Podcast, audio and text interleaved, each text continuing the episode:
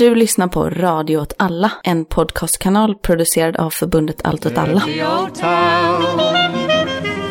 Dirty old town. För Malmö är drömmarnas stad! Du lyssnar på Radio åt alla. Idag är det första maj special. Eh, Det är en, eh, en sammanslagning av Välkommen till Malmö och Vad händer i Göteborg? Så jag heter Kalle, jag sitter här med Måns, Tjena.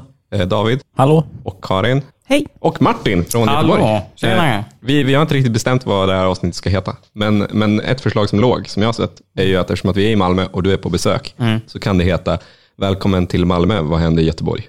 Ja, visst. Det spelar ingen roll för mig.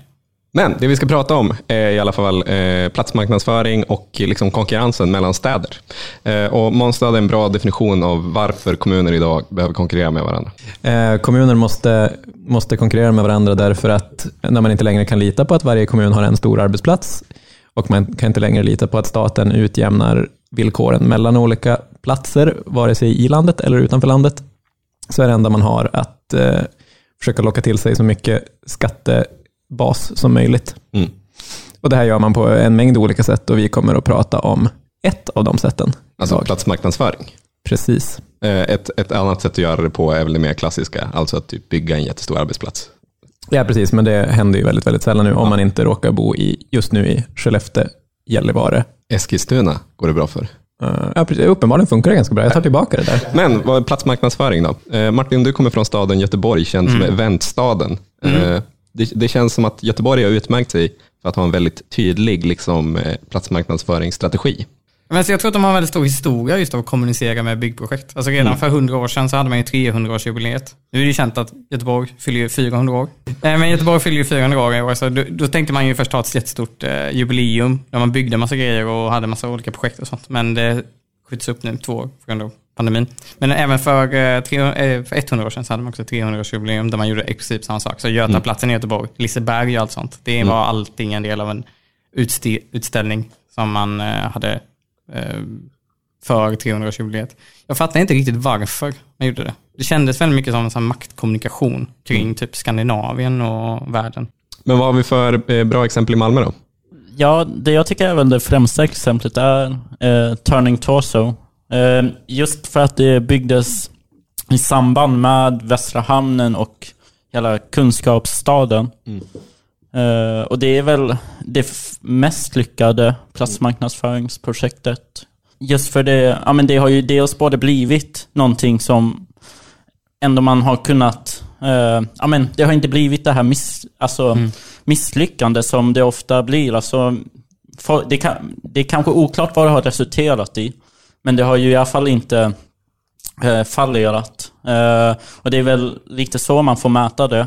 Eh, men sen så om man tar Turning Torso specifikt så kan man ju där fråga sig hur lyckat det projektet har varit. Det är ju ett hus som till en stor del har haft tomma lägenheter. Av någon anledning så byggde man hyreslägenheter. Just det. Mm. Eh, och sen så har, har också de nuvarande ägarna, HSB, försökt sälja det i massa, massa år och ingen vill köpa det.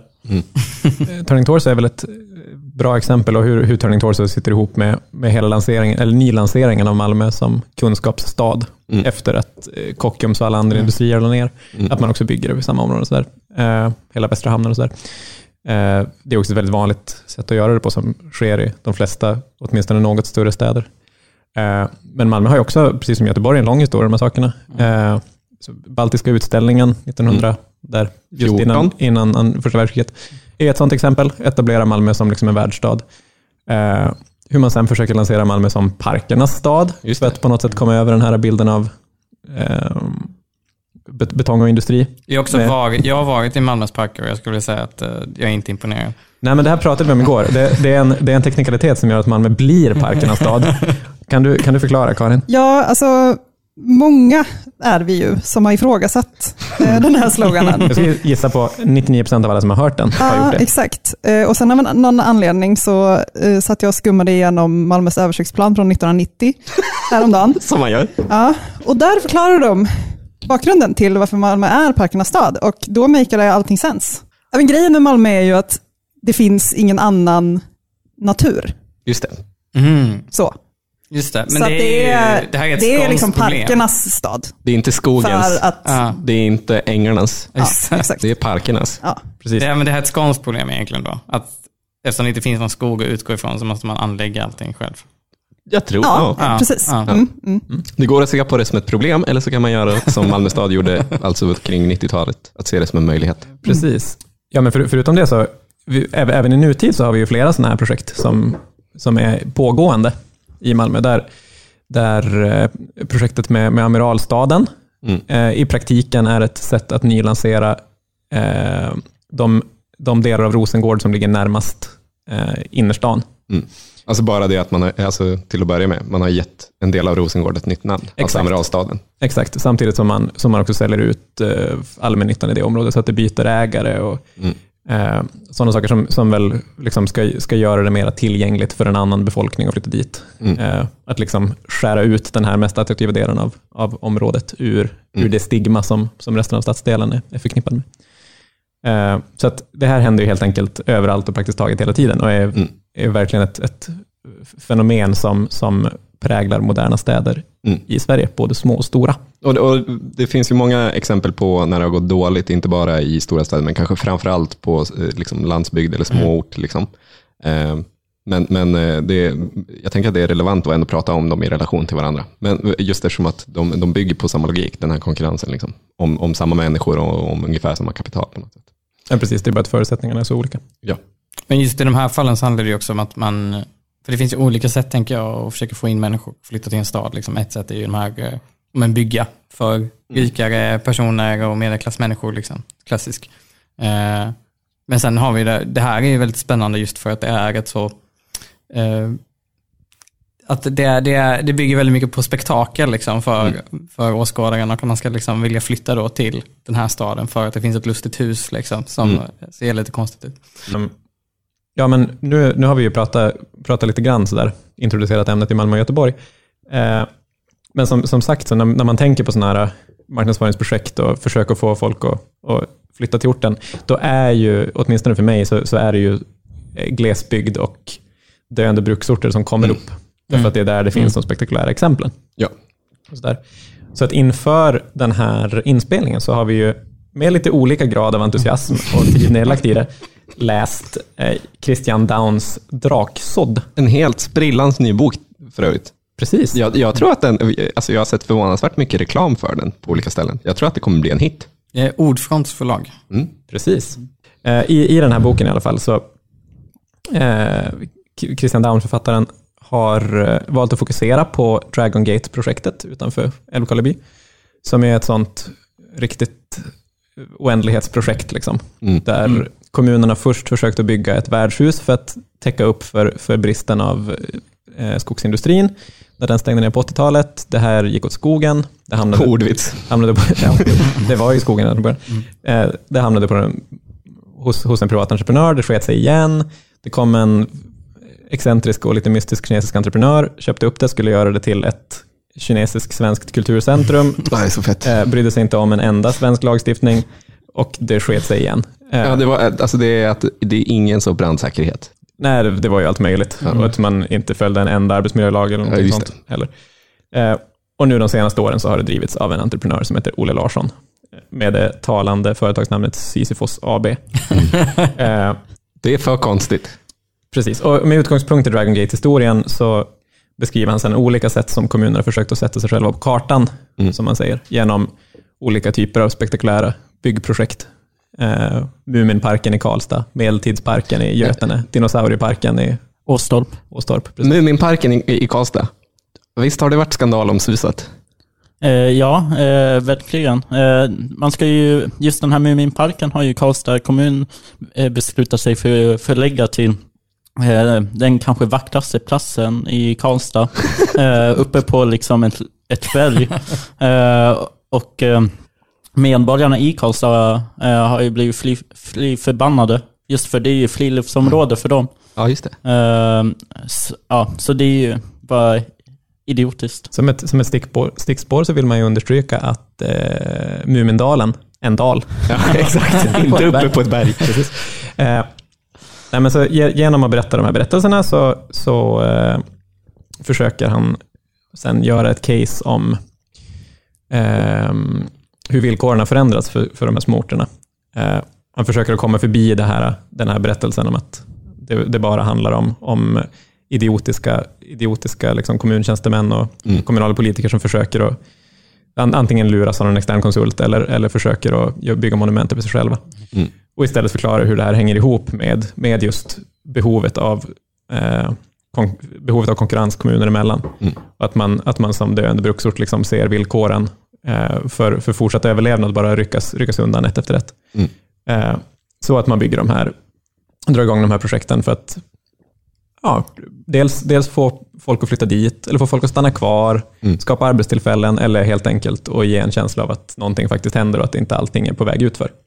Ja, och det handlar ju väldigt mycket också om att han försöker hela tiden rikta ljuset mot staten och alltså dess eh, frånvaro. Eh, Och att det, det handlar ju väldigt mycket om att staten har lämnat kommunerna till att själv försöka överleva.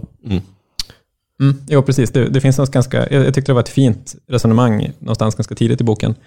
Bara ett, ett kort stycke om hur, hur det på 1910-talet var staten som satte Älvkarleby på kartan genom att man byggde Vattenfall, Jaha. Mm. anläggningen på orten och nu så eh, är det upp till Olle Larsson. Liksom. Mm.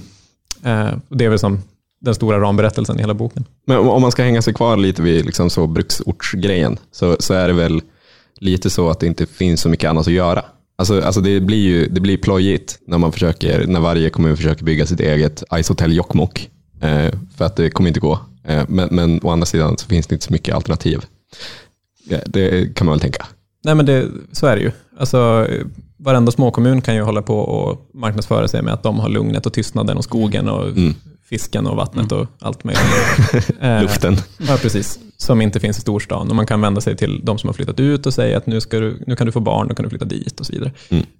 Eh, men om, om det här finns i liksom 270 av 290 kommuner, eh, då kommer inte det spela någon roll, därför att det finns bara så, Ja, så många personer exakt. man kan konkurrera om. Liksom. Och i slutändan kanske det inte heller är det som får folk att flytta dit. Mm. Men Eh. För Potidon, s- som är en så norrländsk eh, journalist, eh, han, han har ju skrivit mycket om liksom det, det goda exemplet. Alltså där, just så kommuner som eh, deltar i Sveriges regioner och landstingskonferenser. Liksom, och så, ja, vi har en stadig utflyttning, det går inte jättebra ekonomiskt. Eh, vad ska vi göra? Och så, och så kommer de här goda exemplen. Då kommer Ice Hotel i Jokkmokk och så kommer eh, Trädhotellet i eh, Granö och, och, och, och pratar om hur, hur, hur det har blivit där. Liksom. Att så, vi, det är fortfarande en pytteliten håla, men vi har mindre utflyttning och vi har arbetstillfällen och det kommer massa turister. Eh, och, och så försöker alla liksom emulera det här goda exemplet på något sätt. Eh, och, och det har jag tänkt på just i relation till stadsplanering också. För att alltså det är ju, det är ju det är väldigt liknande liksom logik som styr, typ när man ska bygga om Norra Gränges, där vi nästan sitter just nu exempelvis, så är det ju verkligen, då har man ju åkt till Lissabon för att titta på en gata med citattecken, samma historia. Man har, liksom, man har referenser till New York och så, så det här sättet att tänka just kring, alltså desperat hitta citattecken goda exempel, känns ju, känner man ju igen. Ja, och det är ju bara att titta på alla skånska kommuner med en kuststräcka som försöker kopiera Västra hamnen och anlägga en strand. Mm. Det är inte... Och, och Malmö i sin tur kopierade Västra hamnen rakt av från Köpenhamn. Ja, Mm. Nej, nej, precis, precis. Så att de här sätten att sticka ut är ju rätt, de är rätt ohållbara. Liksom. Mm. Och sen kan man ju också tänka så här, hur, hur hållbart är det egentligen att, att bygga en lokal ekonomi på den sortens, eh, den sortens turismindustri? Liksom. Mm. Alltså för att de har väldigt kort, kort livslängd. Mm. Eh, så, fort, så fort någon annan kommer och bygger något som smäller högre så kommer dina turister att försvinna. Liksom. Ja, det, det får man ju tänka på en bok eh, som en eh, gammal planka.nu-person har skrivit som heter Du har varit i alla städer. Just det. Eh, som just handlar om hur alla städer bara i princip kopierar eh, samma ja, ja, Mm. exempel. Ja, men alltså, jag vet inte. Jag tänker att i, alltså, i små kommuner och sånt, då blir det väldigt mycket det här att eh, man kör mycket med spektakel och sånt. För att man vill synas. Medan i storstäder så kanske det handlar mer snarare om att kommunicera via en storstad, via en metropol. Alltså det handlar mer om de här sakerna. Eh, och då, då är det liksom inte att eh, bygga en stor älg eller vad det kan vara, utan det är det liksom snarare, ja men till exempel i Göteborg så har vi ju Gothia Towers, som är lite försök att bygga, skulle jag säga, det är lite Göteborgs Twin Towers. Nu är de trillingar. Nu byggdes, de byggde tredje torn nyligen, men förut så var de ju två. Det andra tornet byggdes 2001, ironiskt nog samma år som Twin Towers. Åkte ner, men... Det, det, Åkte ner! det åkte ju ner. Onekligen. Ja. Gravitationen tog sin kraft, gjorde sitt jobb. Eh, men, och där tänker jag att just när man tittar på de exemplen så är det ju väldigt mycket så att det är väldigt typiskt också att det inte är förankrat där människor bor också. Det tänker jag också är en ganska viktig aspekt, de här kommunerna, att de gör saker som, till exempel den här Muminparken. Det är ju jättefolk, folk är jättesura för det, men då är det ju till och med bildats ett parti för det. Eh, Alltså för att det inte ska bli Muminpark. ja, jag tror Karlstad, det var inte så att Det lät som om det hade bildats ett Muminparti. Karlstad- Karlstadborna gick ihop och sa vi måste försvaga den här Muminparken. Hade jag bott i Karlstad så hade jag gjort det. Ja.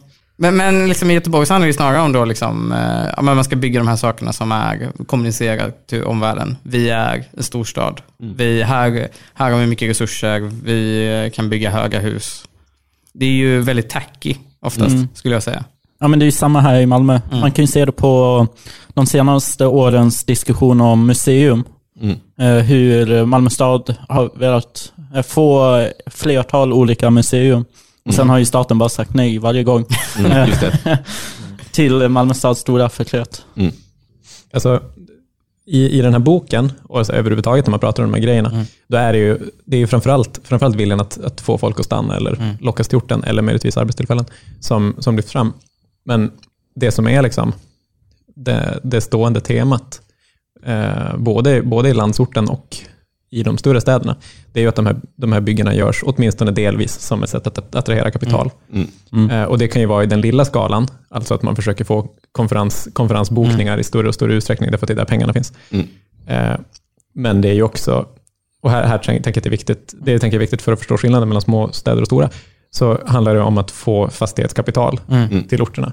Och olika orter har väldigt olika förutsättningar för att få det här. Så att i, i Malmö så är det möjligt att, att eh, eh, bygga typ Malmö Live eller att eh, bygga Culture Casbah i Rosengård, om det nu visar sig vara möjligt. Det är väl lite tveksamt, men i alla fall. Eh, det är åtminstone möjligt att, att föreställa sig det. Eh, sätt att, att liksom få, få eh, privata kapitalägare att göra enorma investeringar på orterna, som dels genererar jobb, men, men framförallt placerar kapital här. Liksom. Är, är man Älvkarleby så kan man fortfarande få fastighetskapital dit, men det är under fullkomligt andra förutsättningar. Ja. Alltså, man har inte alls samma likviditet till att börja med, så det går inte att, att ta samma, samma risker. Det finns inte samma attraktivitet på orterna heller. Så att det, det man väl får ut av det blir inte det här feta, fräscha, eh, gå till Towers, även om det hade varit lustigt att se V4 om det också. Utan det man får är liksom ett tacky kinesiskt tempel. Asfeta kinesiska statyer. Men, men, men, men eh, man kanske ska prata om, för nu säger vi det som en självklarhet, att det är viktigt att få in kapital på en plats. Liksom. Men, men, men varför är det det? Alltså eh, privatkapital, varför är det så viktigt att få in i en plats? Förutom just att man skapar arbetstillfällen. Ja, Det är ju alltså, på, på samma sätt som att, som att du behöver en, skatt, en mänsklig skattebas Mm. i dina kommuner så behöver du du, du behöver, som kommun så behöver du pengar. Ja. och, om man ska göra det extremt enkelt. Ja. Eh, och de, de pengarna kan du antingen få in genom investeringar av, priva, av, från privata företag eller av staten. Mm. Eller så kan du få det från din skattebas. Mm. Eh, och det här är en princip som inte, det gäller inte bara stadsutveckling, utan det gäller ju liksom utvecklingen av länder Mm. också. Eh, att det, det, det finns så, så det, det finns en, en volym kapital i världen och Mm. du ska få så mycket som möjligt att stanna hos dig. Liksom. Mm. Och det handlar ju också om att om, om, ett, om en summa privatkapital har investerats på en plats så måste den investeringen också försvaras av den som äger det kapitalet på något sätt. Ja, Så då absolut. upprätthåller det sig självt liksom, på något sätt. Att, att om du äger en jättestor fastighet i Älvkarleby exempelvis så har du ett egenvärde i att upprätthålla Älvkarleby som en attraktiv plats. För att, okej, så då blir det, syftet är ju då att för att eh, de eh, privata fastighetsägarna då, de vill se till att det blir en levande ekonomi i Karleby. Mm. Det, och det, Ja. det är åtminstone, jag tänker att det, det åtminstone är det som kommunpolitiker och kommuntjänstemän Exakt. vill, att, vill ska hända. För att det är ju inte så i sig att fastighetskapital gynnar kommunens ekonomi, för att de, deras skattebas är ju inkomst och inte... Nej, absolut. Ja. absolut. Men eh, precis, det, det, det är bra att göra det förtydligandet. Att, att det, finns ju den, det finns den föreställningen om att kapital skapar mer kapital. Eh, och att det kapitalet i sin tur kommer att hamna på orten. Alltså, det, det är egentligen samma sak som händer när man, när man säljer ut allmännytta till, till stora, stora privata fastighetsbolag. Att då, eh, föreställer man sig, oftast på väldigt skakiga grunder, att det privata bolaget också kommer att återinvestera. Eh, och att, att de kommer bidra till att bygga mer och på, på det hela taget öka attraktiviteten. Alltså.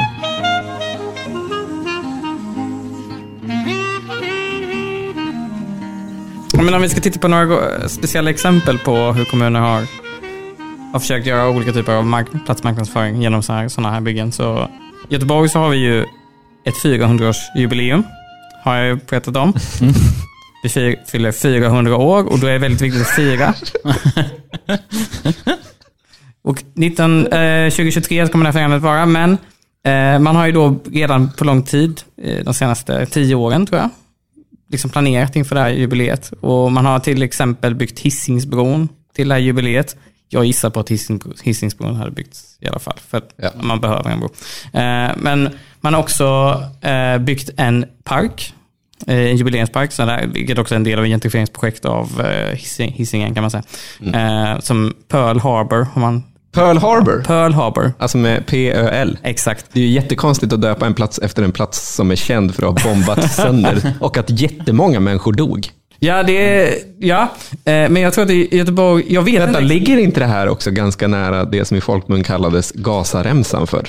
Ja, det gör nog det.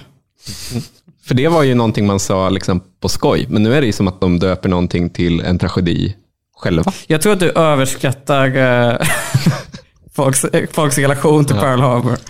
För mig är det fruktansvärt närvarande. Du, är, du är som en sån amerikansk möt. Exakt. Jag vaknar mitt i natten och hör Ja, precis. Ja, det är också lustigt med Göteborg är att allting ska alltid ha en ordvits. Det är liksom, Ja. sitter stä- alltså det är överallt. Jag- Du måste ha någon typ av konsult som jobbar med det. Ska vi prata om det? Det stör mig så mycket för det är så konstigt. Det är en av de grejerna jag hatar med Göteborg. Att det, är så, det började med att det bara var så på Liseberg. Ja. Att, att så eh, alla ställen, vad, Colorado heter någon vattengrej liksom. Att, att allting skulle ha, eh, det började med det tror jag. Eller så, en ordvits. Och sen sakta skulle varje liten affär ha ett sånt namn. Och sen nu, nu börjar hela stan bli Ja, sån. det är, men det är ju också typiskt att man använder stadens identitet i marknadsföringssyfte. Ja, och där är identiteten. Det är en jävligt lyckad place branding får man ändå Ja, säga. det är det ju. Det är ju det här vi, vi förknippar Göteborg med. Ja, det är det Förutom ju. fastighetskorruption. I alla fall. Men det är till exempel när man byggt den här parken och det är liksom som en, eh, det är liksom en eh, havskall, eh, vad kallas det, kallbadhus? Eller Kallbadplats. Ja. Det, det luktar kiss och sånt där vid i alla fall. Det är min, det är min recension av Pearl. Men eh, framförallt så är det ju så att man hade ett förslag att bygga en linbana över älven. För Göteborg är ju, delas, är ju avdelat mellan Hisingen och fastlandet, vad ska jag kalla det. Eh, så har vi Göta älv som faktiskt är, om man räknar med Karla älv, den längsta älven i Sverige. Vi gick ifrån att göra ett avsnitt om platsmarknadsföring till att vara en podd som är platsmarknadsföring. Take that, Luleå älv. Oj, någon som skakar av ilska. Eh, men, Förlåt. Eh, men den här linbanan då, det var ju som ett försök då att man ska liksom binda samman eh, liksom, eh, Hisingen och fastlandet. Och man tänkte så här, vi måste bygga en linbana. Och det här var ett jättestort projekt som byggde på att 30, ett 30-tal göteborgare hade skrivit ett medborgarförslag. Underbar grund. Och de, eh, alltså politikerna, jag tror jag minns det som att eh, 2016 eller något sånt, så det är ett underbart förslag, det hade vi själva inte tänkt på. Nej, undrar varför. Men, eh, och jag säger också att 30-tal, det är inte så mycket. Jag, jag, jag gillar inte idén om en demokrati som utgår från att ett 30-tal personer i en stad med typ 500 000 ska få bestämma hur det ser ut. Ja, eh, men, men det roliga är ju då att framförallt de partier som verkligen varit för det här, det är Vänsterpartiet och Miljöpartiet. De tycker att, de tycker att det här vore en jättebra lösning för Problemet är att man har alla de här broarna, va? så att eh, det är väldigt mycket biltrafik som koncentreras. Det skulle vara ett sätt att frigöra kollektivtrafik eh, genom att göra en linbana. Men det skulle kosta en miljard att bygga det här, sa man. Så det skulle kosta fyra miljarder. Eh, och kostnaderna bara ökade och ökade, och ökade, så politikerna är tvungna att sätta det på paus nu. Så det kommer inte bli någon linbana, verkar det som. Ja. Tyvärr. Eh, men jag känner framförallt lite läskigt. Ja. Att åka linbana. Ja, Det är ju ett det är ju som zeppelinaren, ett, eh, ett färdmedel som vi gjort oss av med. Jo, det är otäckt. Jag har ju faktiskt åkt linbana. Världens längsta. Oj. Jaså? som finns i Västerbotten. Oj, är det så? Ja, Jajamän. mellan Örtträsk och Mensträsk. Jajamän. Och eh, den, det, är, det är en gammal eh, linbana för att frakta malm. Just det. Eh, Ja, för det är därifrån linbanorna ursprungligen kommer, industrin. Nu blir det en podd om linbanor. Eh, och den här var igång i 76 år innan man stängde ner den. Och de sista typ 30 åren så var det bara för ja, allmänheten. Mm, det är turism liksom. Ja, Men också inte jättemycket turism, ganska lite. ja väldigt lite. Det är inte tillräckligt många som bryr sig om världens längsta linbana. Nej. Men jag har något, ett vagt minne att jag åker den. Jag kanske är fem. Mm. Och jag har en liten sån här godisask med skurt. Mm, nice. Jag såg, jag såg bilderna från när de, eh, när de plockade ner den. De har ju börjat med det nu. Mm. Eh, Det var verkligen brutalt. Och det, det brutala med det är att varför plockar de ner den? Jo, för att det är mer lönsamt att sälja den som skrot än att ha den öppen. Det var ju flera hundra ton järnskrot. Jajamän. Och, men de skulle återinvestera alla, eh, alla pengar i eh, bygden. Just det. Det var fint. Ja, ja, ja. Ska någon prata om Ravet? På Dragon Dragon Gate. Som en rolig historia. Da- David är ju vår eh, rave-korrespondent. Ja. Eh, ja, så den här Ola Larsson hade ju eh, ett gäng idéer för att få igång Dragon Gate. Eh, det handlade ju väldigt mycket om att göra Dragon Gate till eventstaden i Älvkarleby. eh, och eh, ett av de här försöken var ju då ett rave. Så han helt eh, lånade ut hela Dragon Gate till liksom någon raveförening eh, som drog dit, jag vet inte hur många, i, i den här boken så står det 5000. Men det betvivlar jag. Eh, men några hundra i alla fall. Eh, varav en var en snut Just som eh, blev påkommen med knark. Eh, Han var inte där i tjänst, bör tilläggas. Då hade det inte varit så konstigt om han ett var där och två hade knark. ja, nej, inte jättekonstigt. Det är inte så konstigt oavsett. När det är en polis. Nej. Det, det är ändå lite konstigt att som polis dra till ett eh, nationellt uppmärksammat rave för att ta knark. Är det Ja. lite ostrategiskt? Det, Jag är ändå teampolisen här. att det är okej. Eh, Men jag kan ju avslöja för dig att teampolisen plockade honom och nu är, Ah. kommer han dömas. Nu är han inte längre med i Team Ja, men detta var ju bara ett av eventen, eller det enda eventet som blev av. Eh, sen så hade ju Ola Larsson planerat att Slipknot och Iron Maiden skulle komma. gud. Eh, men tyvärr så hann ju Corona komma före. Jag tycker ändå att idén med rave på Dragon Gate är ganska fet. Ja, ja. Alltså, Ja. Man hade ju velat ha den oftare. det, är, det, hade väl varit det, bästa, det är det absolut bästa man kan göra med en sån Ja, men absolut, lokal. Liksom. absolut. Som dessutom ligger mitt i ingenstans. Ja. Men jag tänker att det är lite samma problem som Dino-landet skulle ha haft i Åstorp om det hade funkat. Alltså att, ja okej, de kanske kan locka ett gäng av de här äh, men småbarnsföräldrarna och deras familjer att stanna där när de kör längs med motorvägen. Men det är, de stannar ju bara i Dino-land och sen så åker de ju vidare. Nej, alltså man, man kan ju tänka, tänka där att med, med, med tanke på hur mycket så eh, mer eller mindre officiella subventioner som kommuner brukar gå in med när det kommer till de här projekten, så betalar det sig nog ganska lite per intjänad, intjänad eh, skattekrona. Liksom. Eh, särskilt när det handlar om sådana där eh, enskilda entreprenörsuppdrag. Ja, och, men bara när vi tittar, om vi tittar tillbaka på Malmö så tycker jag ju att det är väldigt intressant nu när det har blivit alla de här industrisatsningarna i norra Sverige.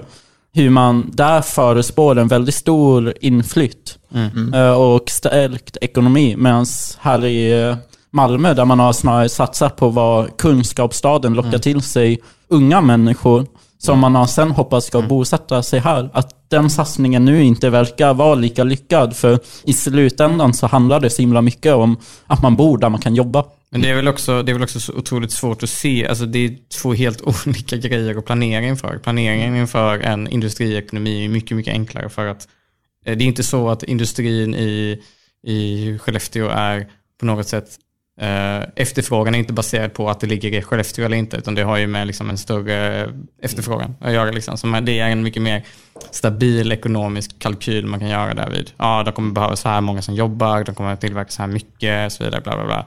Medan kunskapsekonomi eller sådana här marknadsföringsprojekt och så vidare, det är ju så otroligt abstrakt. Hur vet man att det kommer funka? Liksom? Det är ju, det är ju liksom rakt, skjuter rakt ut i rymden. Liksom. Ja, nej men verkligen. Men att min poäng är väl mer att det är, man kan ju fråga sig ifall man ska bedriva den här typen av projekt. Alltså, ja, jag vet inte, det funkade ju inte när Malmö stad försökte hålla igång sin varvsindustri.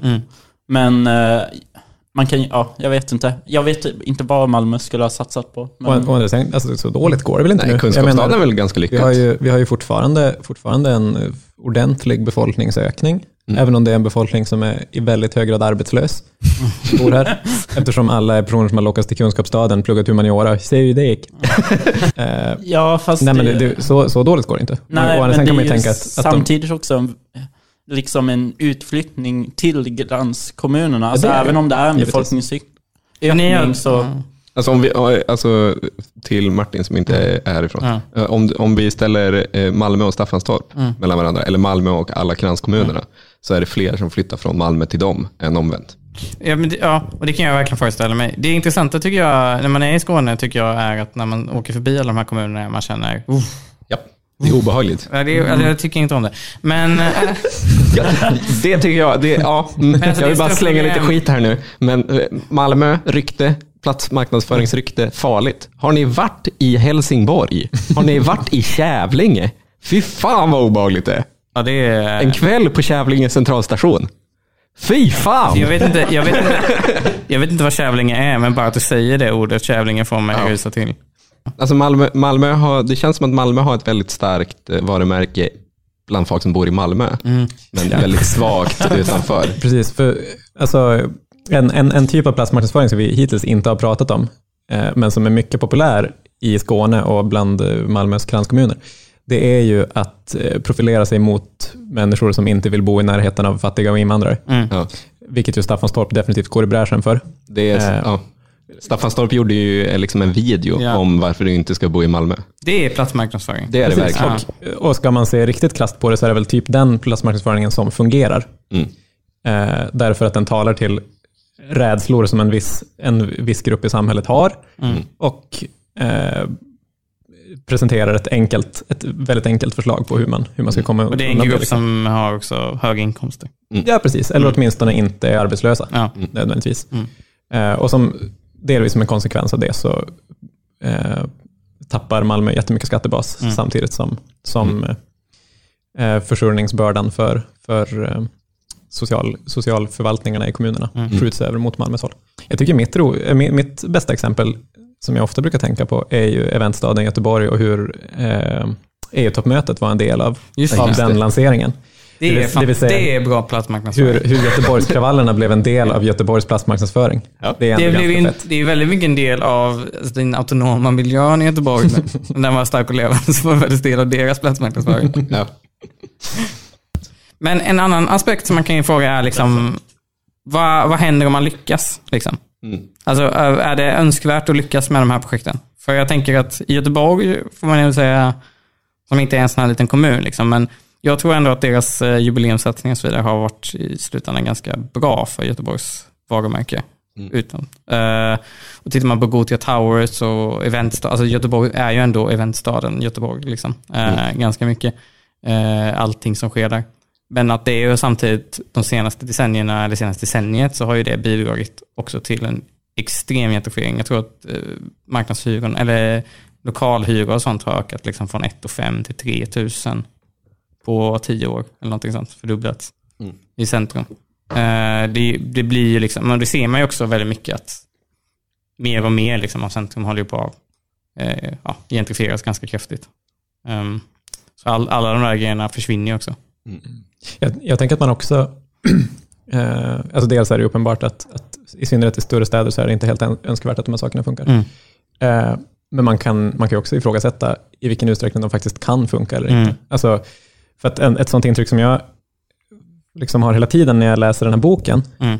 eh, att jag, jag, tror, jag tror att eh, särskilt när kommunpolitiker pratar om eh, plastmarknadsföring och så här, sätt att sätta kommunen på kartan, då är det också ett sätt att eh, framställa det som att man har något att säga till om. Liksom. Mm. Alltså att, att du faktiskt genom enskilda projekt eh, som, som riktar sig till, till att människors idéer ska förändras om, om orten, att, att det faktiskt kan påverka en, en, negativ, Mm. en negativ utveckling. Alltså, eh, för anledningen till att de, här, att de här kommunerna går så dåligt, eller anledningen till att Göteborg går så bra för den delen, Mm. är ju mycket mer komplexa liksom, Mm. och, och mycket mer grundade i liksom, stora ekonomiska processer Mm. i synnerhet. Eh, såklart ekonomiska processer som, som förstärks Mm. av eh, att orten verkar mer och mer döende och deppig. Mm. Liksom. Mm. Eh, eller tvärtom, som, som förstärks av att orten verkar vara en plats Mm. med en framtid så att man Mm. faktiskt vill flytta dit. Eh, men att, att liksom Älv- Älvkarleby skulle inte börja blomstra ändå. Eh, som, som författaren här inne på också, så även om Dragon Gate av någon konstig anledning skulle bli ett svensk-kinesiskt kulturcentrum Mm. med statsbesök, eh, så skulle förmodligen inte Älvkarleby tjäna speciellt mycket på det. Däremot skulle Mm. Uppsala tjäna på det. Mm. Därför att det är i Uppsala det finns den både ekonomiska och fysiska infrastruktur som krävs för att eh, slå mynt av det. Mm. Mitt bästa exempel på platsmarknadsföring, det är ju eh, den lilla byn kan man säga. Det är nog en by rent formellt sett, Fredrika i Åsele kommun. Alltså gränsande till Fredrika, nej till Dorotea, eh, Vilhelmina och, och liksom Västerbottens inlands mörkaste del. Jag tror att Fredrika och Åsele, Åsele kommun generellt är liksom, de ligger i botten på alla listor man vill vara på. Alltså jättehögt skattetryck, jättegammal befolkning. Exakt, och, och generellt stor utflyttning. Mm. Eh, Det lägger ner sjukstugor Mm. en gång i veckan känns det som. Men, men, men, Har man många sjukstugor i och för sig. Precis, man börjar från en bra plats. eller, eller kanske att landstinget sa, vi behöver inget sjukhusstugor." sjukhus, vi anlägger bara 300 sjukhus. skitsamma. Jag, jag tror, var, var det inte en grej att Dorotea eh, skulle bli av med en sjukstuga Jo. men fick en ambulans? Jo. Eh, ja, precis. Ja. precis. Mm. Nej, de fick inte en ambulans, de fick en sjukbil. Så. Som inte fick köra över kommungränsen. Ja, just det. Sjuk- Förlåt om jag får avbryta, men vad är en sjuk bil? En sjukbil är typ en eh, förlängd kombi som du kan köra folk i. Som en taxi? Ja, typ som en taxi. Tänk dig en blandning mellan en taxi och en likbil. Men, precis. Och eftersom det är stora avstånd så kan den gå från en funktion till den andra på en resa. Exakt, exakt. Eh, Men, men i Fredrika, Fredrika har en grej som jag älskar. Eh, Och det var egentligen, så vitt jag förstått, så var Fredrikas platsmarknadsföring var verkligen inte en sån kommunen eh, kliar sig på huvudet och försöker komma på hur ska vi motarbeta den här liksom, processen. Utan det var verkligen någonting som damp ner i deras knä, lite mer som Älvkarleby-historien eh, med Dragon Gate. Och det är ju då alltså Buddha-Rama tempel i Fredrika. Jag vet inte om någon av er har varit där, men det är otroligt. Men Buddha Gama, är det då en referens till Buddha från buddhismen och Rama från hinduismen? Det låter jätterimligt. Jag, jag har ju aldrig förstått det här. Okej. Men det är jättebra att någon som kan religion är här. Jag tänkte inte ens på det. Men, men det är alltså det är ett tempel eh, uppe på en höjd i, i, i Fredrika. Och det är liksom ett i riktigt tempel, en riktigt stor staty. Eh, och det är byggt av några thailändare. Och anledningen till varför de ville bygga det här i Fredrika eh, var för att de tänkte att det på något sätt är liksom, eh, om man drar ett streck över en världskarta, alla liksom heliga platser inom buddhismen eller hinduismen, eller båda två verkar det som nu, eh, så den närmsta punkten för dem alla att mötas, det är Fredrika, Åsele Ja. kommun. Och det ligger en flygplats relativt nära, alltså Umeå. Men då tänkte man väldigt mycket i termer av alltså faktiskt tid. De tänkte inte i termer av rumstid, utan de tänkte i termer av rum. Ja, det är bara Ja. raka streck, det är Ja, fågelvägen. ja, liksom. Eh, men, men det här ligger alltså där, det är helt dött, men det är väldigt, alltså stor skala. Jag kan varmt rekommendera turism i Norrland. Ja, alltså det är otroligt. Det är otroligt är vad det är. Men alltså, om man tänker så här att de här eh, exemplen är ett uttryck för liksom, en generell global tendens som man pratar om. Alltså, den, den typiska tendensen i västvärlden är väl att man tänker sig att det finns en väldigt tydlig periferi, centrum, relation mellan städer och landsbygd och glesbygd. Liksom, att allt kapital rör sig mot städerna Mm. och industrierna håller på att försvinna liksom, från Mm. städerna eller från, eh, eh, från liksom, landsbygden och glesbygden. Det är väl den generella tendensen som absolut. sker. Liksom. Eh, vad, eh, om, man, om man då tänker sig att det är det som händer globalt sett, ska man då, kan man då med de här, liksom, eh, det känns ju spontant som att utgångspunkten är ju ganska deppigt. Liksom. För att även, om, även om man skulle lyckas genom att bygga Buddha Gama tempel eller bygga Dragon Gate, Mm. även om det skulle lyckas gynna kommunen skulle det ju inte gynna, skulle ju vi fortfarande ha 269 kommuner som inte får det här kapitalet. Mm. Så vad skulle liksom, finns det någon annan typ av lösning man skulle kunna tänka sig på det här problemet? Ja, men det, det, där är liksom, det är extremt uppenbart, oavsett vilken lösning det är man hittar på. Mm. Alltså, Är man liksom ordentligt marknadsliberal, då kan man fortfarande se vissa möjliga lösningar. Det är typ Mm. det som funkar eh, i, i fallen med Skellefteå, och Gällivare och Luleå. Eh, helt uppenbart är ju att de lösningarna oftast, inte i Gällivares fall, men oftast annars, gynnar de ställen som redan är relativt starka. Alltså regionala centra. Det finns ju liksom ingen poäng att bygga en fabrik ute ingenstans. Nej, precis, därför att du måste ha infrastrukturen framför allt, för att det ska vara någon idé. idé liksom. Det måste redan finnas människor som kan jobba. Liksom. Precis, och det måste vara en kommun som är rik nog för att kunna ge dig de subventioner du behöver. Eh, men, se- se- sen kan man ju också tänka sig så här, eh, ja, men det, det, det är ett jätte, jättevanligt argument att vi ska ha, eh, att, att kommuner ska kunna, kunna ta upp fastighetsskatt från eh, vattenkraftverk till exempel och sånt där. Och att kommunerna också ska få, få ta del av vinst på, på naturresurser. Eh, då har vi problemet att, att dels att de flesta kommuner faktiskt inte har någon naturresurs som är värd att, att eh, ta hand om. Och vi har dessutom det andra problemet att om vi inför ett sådant system så kommer alla kommuner vilja konkurrera med att bryta Ja. en massa naturresurser, vilket är ett enormt problem på andra sätt. Just det. Och inte heller speciellt hållbart över tid. Eh, och så finns det liksom Mm. hun- hundra andra sådana såna möjligheter som inte på något sätt kommer gynna allihopa. Så att, Mm. eh, jag, jag, jag, jag tänker liksom helt, helt cyniskt att Mm. man kanske helt enkelt måste eh, lära sig att leva med idén att, att väldigt många av de här orterna kommer inte att kunna upprätthålla Mm. en service som motsvarar liksom, ur, urbana samhällen i varje fall. Men det, det är ju utifrån premissen då att det måste finnas en levande ekonomi lokalt för att man ska kunna leva. Eh, Ja, Ja. Alltså på, Mm. absolut. För Man, man kan ju också tänka sig en extremt progressiv utjämningspolitik. Eh, Men om vi föreställer oss, som jag tror att vi är rätt överens om, att det inte enbart är eh, liksom närvaron av jobb eller närvaron av någonting särskilt som får folk att stanna kvar på orterna, då kommer vi ju fortfarande ha de här eh, utflyttningsspiralerna. Mm. Eh, för så, så är det också. Liksom. Flyttar, man, flyttar man från en stad så gör man det ju sällan som ett privat beslut. Även om man flyttar från en storstad. Man flyttar dit folk man känner bor. Eller dit andra personer man känner också flyttar samtidigt. Bor du på en liten ort så blir det här ännu starkare eftersom det finns mindre att stanna kvar. Liksom. Eh, så att många av de städerna som just nu ligger på gränsen, de är ju på, på något sätt körda. Liksom. Mm. Mm. Om inte, om inte något, något oväntat händer. Eh, och det gör ju att, att också en sån, en sån utjäm, utjämningspolitik blir väldigt svår att upprätthålla. Mm. Om det inte såklart sker någon slags så här magisk teknisk utveckling som gör att man inte längre behöver den fysiska in- infrastrukturen Mm. för eh, all, allmän service. Och, Skellefteå som vi ändå pratat om rätt mycket, det är ändå en stad som det går rätt bra för. Mm. Eh, kulturhus och... De Eh, har ett kulturhus. de här kulturhus som bara tog typ 25 år. ja, just det. Jag vill, Planera. jag vill bara säga att kulturhus, det är liksom inget... Det är, De, men de har Northvolt, det är, de har t- träd i massor. Det går helt okej för Skellefteå. Hur går det för deras hockeylag? Eh, De eh, möter eh, Rögle Mm. i semifinal. Vad, vad satsar du? Vad tror du? Jag tror Rögle vinner. Jag tror att Rögle kommer vinna rubbet. Ah, ja. Jävlar. Det talar ju mot Skellefteå alltså. Men, Ja. men, men det är kul för Skellefteå är ändå så här, de, de, på något sätt så är de ändå så här inlandsdesperata i sin platsmarknadsföring. För, för det här uppmärksammades till mig eh, nyligen, att, att Skellefteå kommun varje, vid varje jul skickar ut en present till alla som har lämnat kommunen de senaste åren. ja, Eh, att man får lite merch, liksom.